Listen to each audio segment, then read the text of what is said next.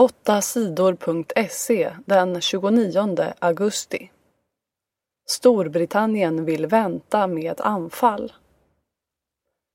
USA och Storbritannien är bland de länder som hotar att anfalla Syrien. Många har trott att ett anfall kan komma snart. Men nu säger Storbritanniens ledare David Cameron att han vill vänta med ett anfall. Han vill först höra vad FNs experter säger om giftgasen i Syrien. Det var de andra partierna i Storbritanniens riksdag som tvingade honom att ändra sig. FNs experter undersöker nu området Ghouta i Syrien. Där dödades fler än 300 människor i ett anfall förra veckan.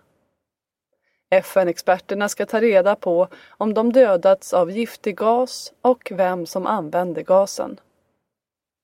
Både Storbritanniens ledare och USAs ledare har sagt att de är säkra på att det är Syriens ledare som använt giftgasen.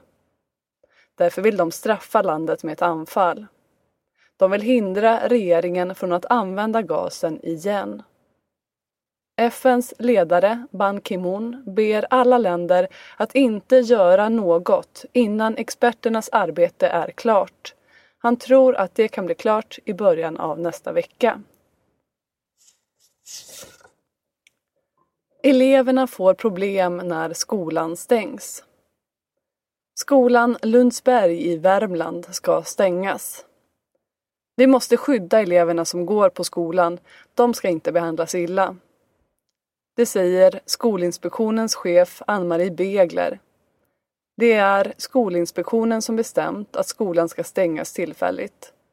För att den ska öppnas igen måste skolans chefer visa att de löst problemen med våld på skolan.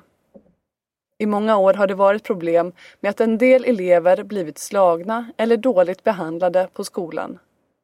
De vuxna har gjort för lite för att stoppa det.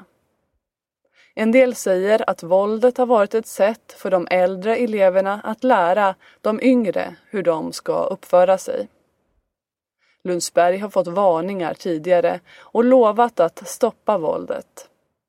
Men när två elever brändes med strykjärn i helgen tröttnade Skolinspektionen. Skolan stängdes. Det här är fel. Alla elever straffas för att några få har gjort fel, sa skolans rektor Staffan Hörnberg. Han straffades sedan själv av skolans styrelse. Han måste sluta som rektor. Många elever var arga och ledsna. Det var fel att stänga skolan.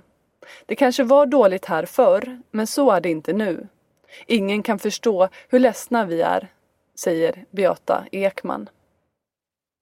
200 elever måste nu börja terminen med att skiljas från sina klasskompisar och hitta en ny skola. Eleverna på Lundsberg bor på skolan. Därför är det extra viktigt att eleverna känner sig trygga, säger Skolinspektionens chef Ann-Marie Begler. De har inte sina föräldrar i närheten. De kan inte gå hem när skolan är slut, säger hon.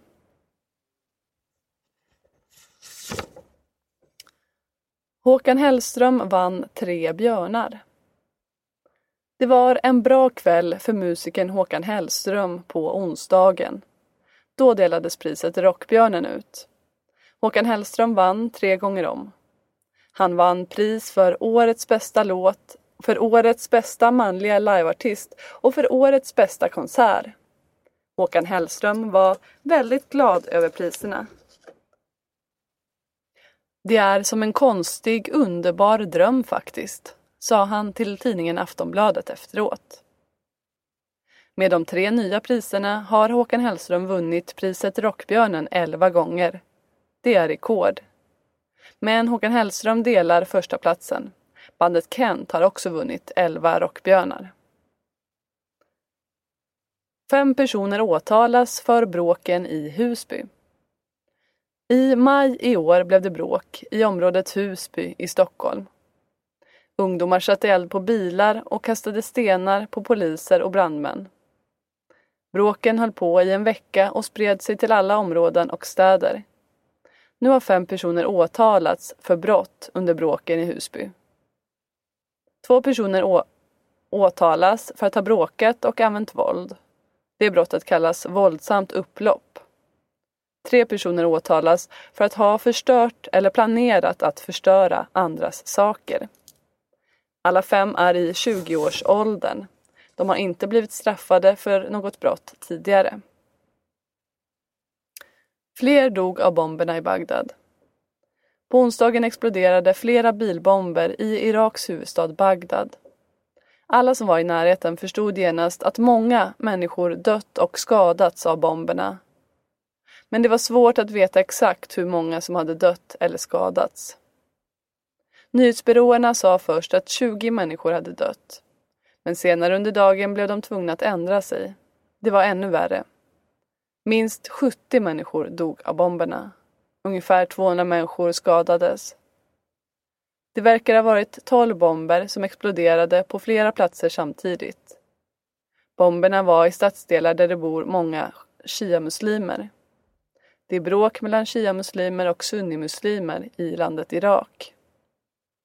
18-åriga Marwa bor i stadsdelen Shab i norra Bagdad. Där dödades fyra människor av bomberna. Vi är fattiga människor.